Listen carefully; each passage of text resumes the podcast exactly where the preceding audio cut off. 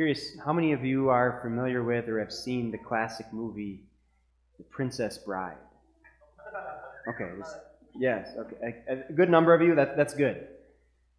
I like that movie because there are just so many great lines from that movie. And one of my favorite lines has to do with the word inconceivable. You, you know which one I'm talking about then, if, you, if you've seen that. So there's this villain in the movie named Vizzini, and he loves this word. He just loves this word. Uh, when his kind of his partners in crime are, are worried about some of these bad things happening, every time he will say, inconceivable. There's no way it can happen, right? And then it happens.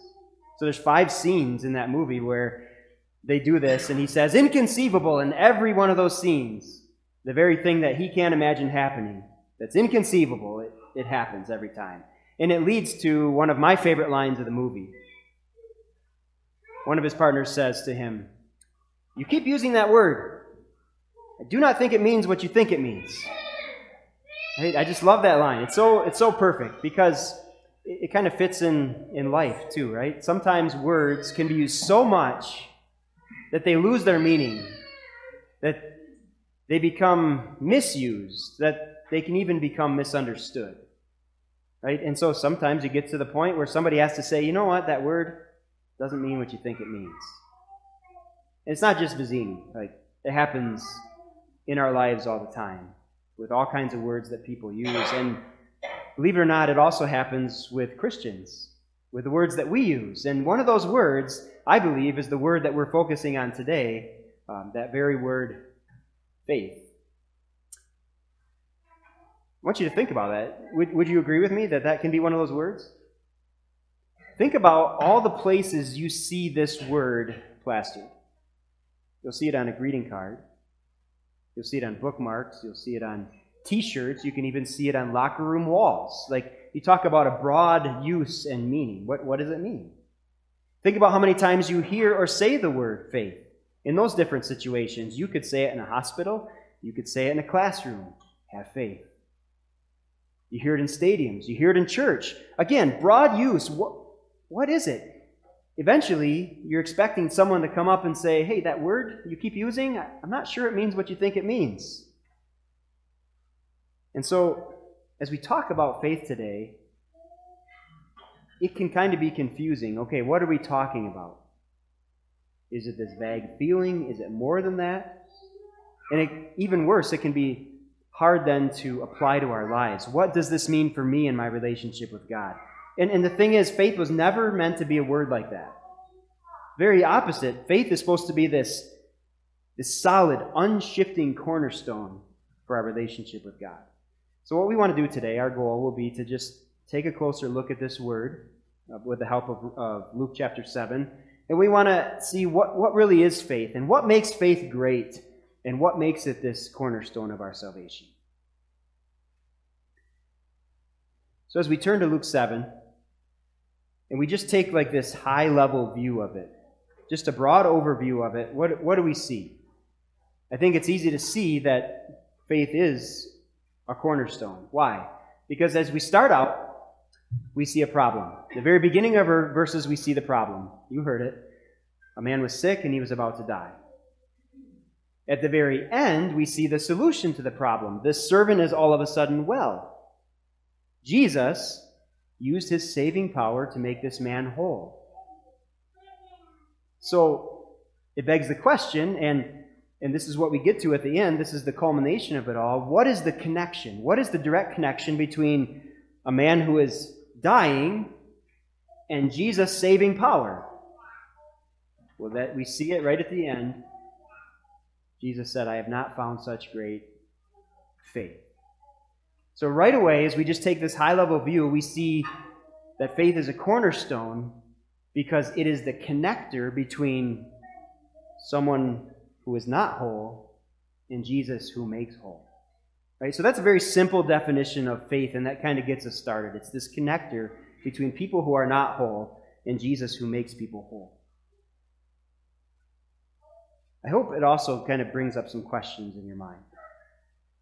Some questions like, okay, what is this kind of faith that actually connects people to Jesus' saving power. And what is so important about this faith that Jesus would use a word like great to describe it? That's what the rest of the story is about, all the middle stuff, right? That's why this story is, re- this event is recorded for us, to kind of answer those questions. What is this kind of faith that connects people to Jesus? And as we look at the event unfold, we have two options that we're going to explore this morning. Two options that of what this faith could be. So, so here's the first option. You look at the word great, and you put it with the word faith, and I think we immediately start thinking of something. Don't you start thinking of a great person and the great things they have done? That's what, that's what we have here. We're introduced to a, a Roman centurion. He's a great man. And what makes this man, man great is ironic, because it's all about the things that shouldn't make him great, at least as far as the Bible goes. Think about what we know about him. He's a Roman. So in that historical context, you've got this Jewish nation. Well, the Romans had occupied and, and conquered the Jewish nation. And so here is a citizen of that conquering nation. But more than that, he's not just a citizen. He is a, a commander of many soldiers in an army that often mistreated and abused the Jewish nation. And so by, by all standards, when we see a centurion, we should think villain. But that's the, the irony here. That's just it. These Jewish leaders are on his side. These Jewish leaders who most of the time would hate Romans and hate soldiers, what, what do they say about this man? He loves our nation. He's built us a synagogue.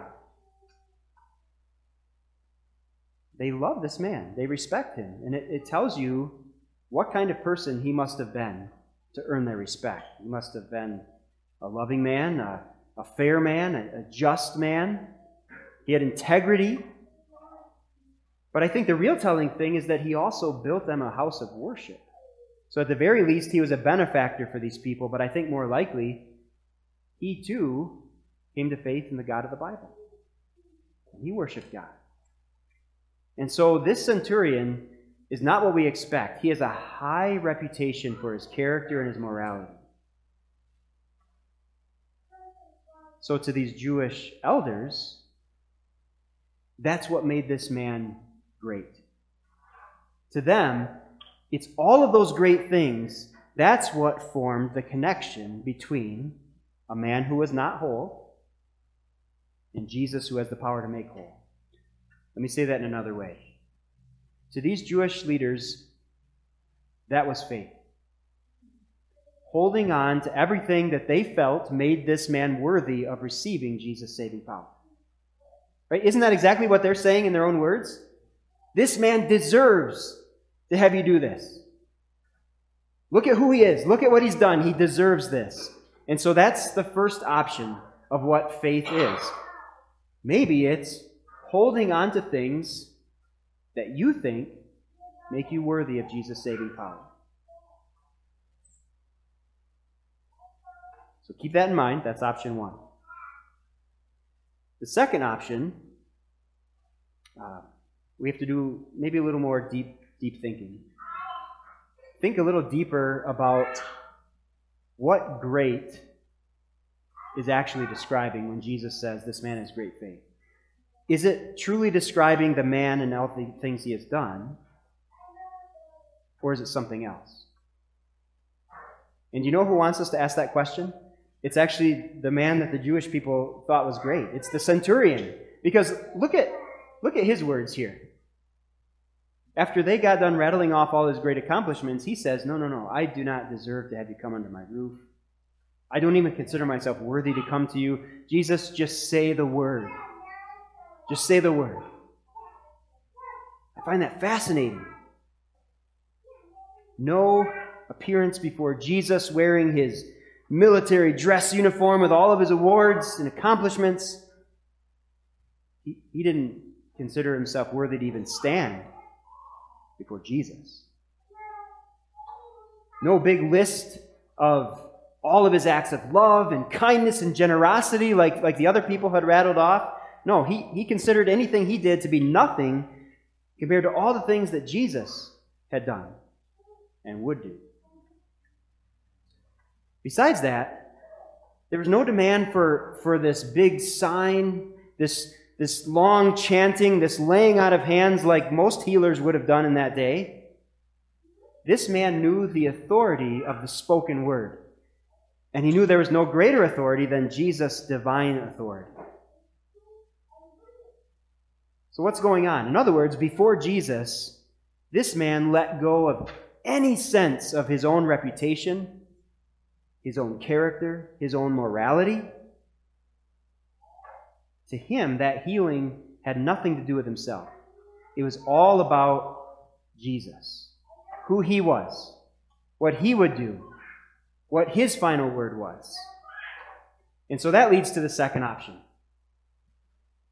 What is faith that connects a person to Jesus? It could be letting go of everything of yours and just leaving it in the hands of Jesus.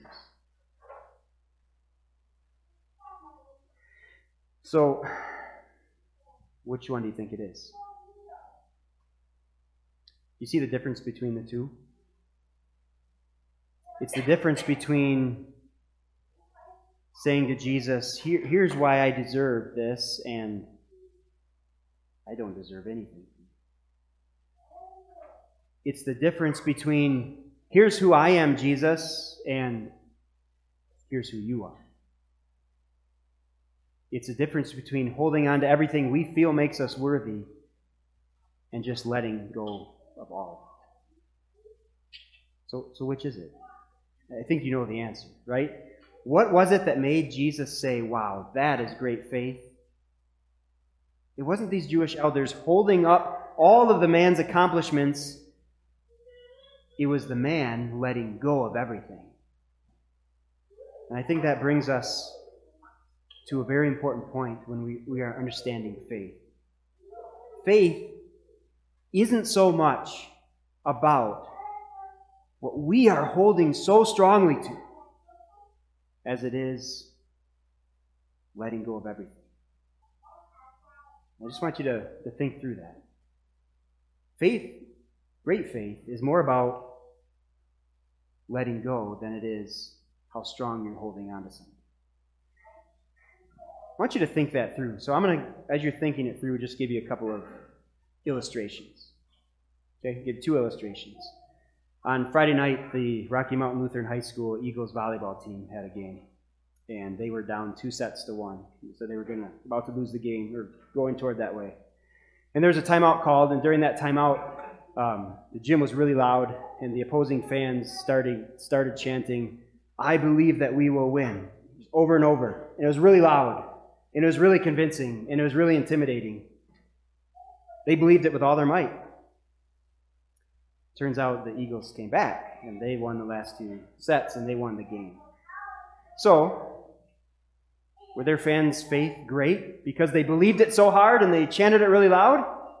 No, it ended up being worthless. It doesn't matter how strongly they were holding on to it. It was worthless. It's not about what you're holding on to. It's about letting go. Uh, the second illustration, maybe a little more clear. Two climbers were climbing a mountain.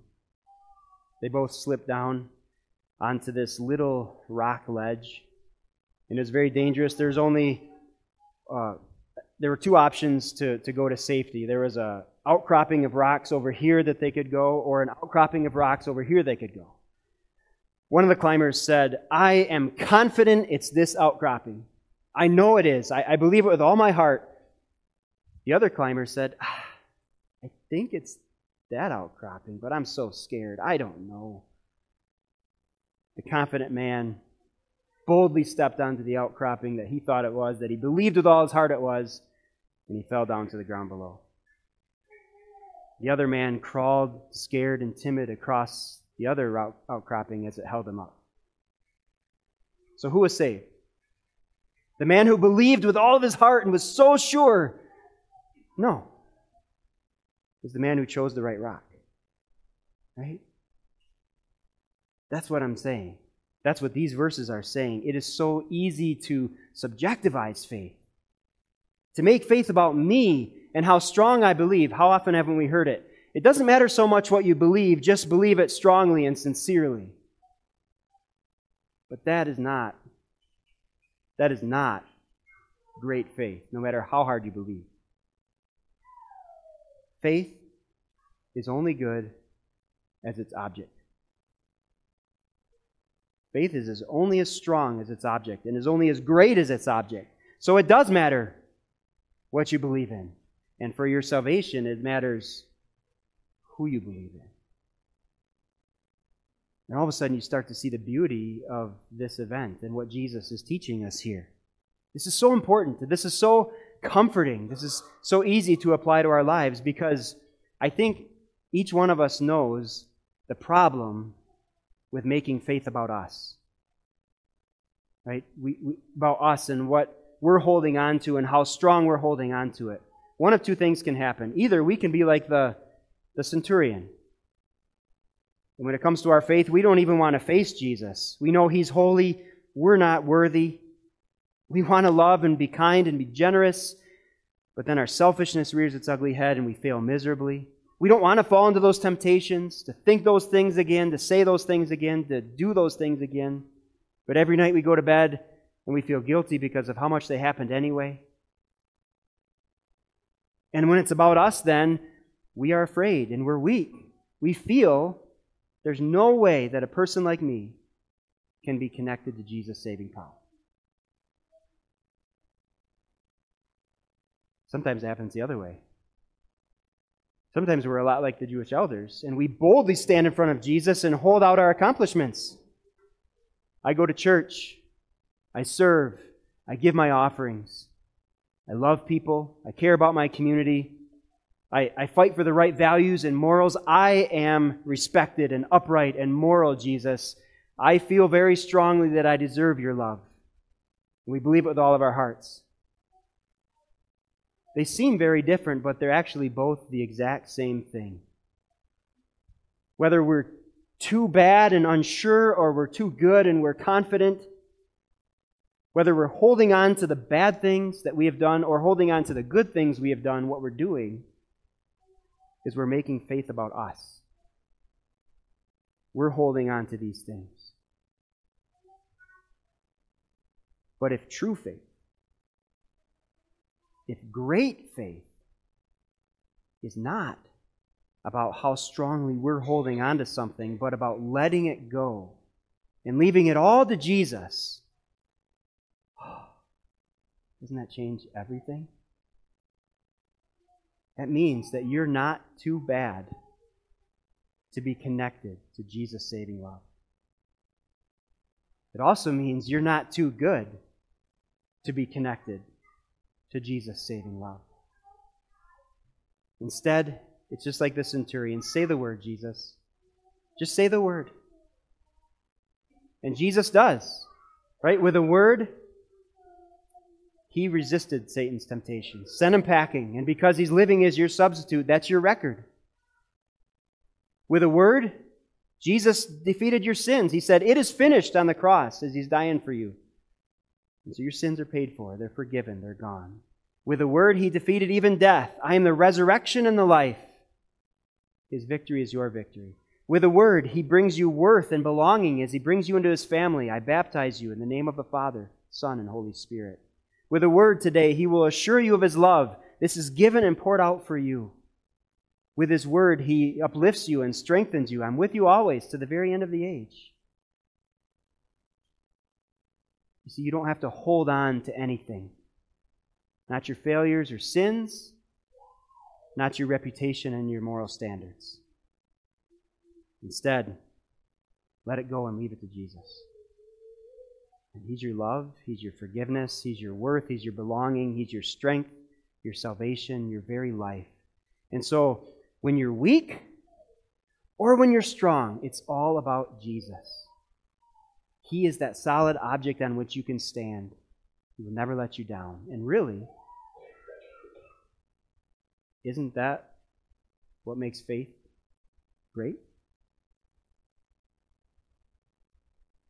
So I want to close with a quick ministry story that I think of when I think of faith. Um, I had the privilege of of serving as pastor for a uh, a retired pastor at the end of his life. He was a member of our congregation, and this pastor was kind of intimidating to me because he was one of those great pastors. He'd served faithfully for so long.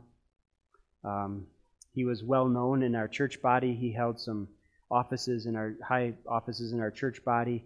Uh, he was a published author. I have a bunch of his books in my library, and so I'm like, who am I to serve this great man? He was a great man. Um, but in the final hours of, of his life before he went to be with Jesus, uh, we were able to have a really great conversation, and he made me promise him something. He said, when you're doing my funeral, do not talk about me or anything I've done. Promise me that the only thing you will talk about is Jesus and what he's done, because that's the only thing that means anything to me. I, I definitely made that promise. And then uh, just visit him with a little longer, and I, I think these were his last words. He actually quoted a hymn. You talk about a, a great pastor, right? I'd probably just moan or something. But he, he quoted a hymn. And I'll never forget it. It. He said, "Nothing in my hands I bring. Simply to thy cross I cling." I thought, wow, that is great faith. And what was so great about it? He let go of anything of his. He left it all to Jesus. Sisters and brothers, that's exactly what makes your faith great too. Amen.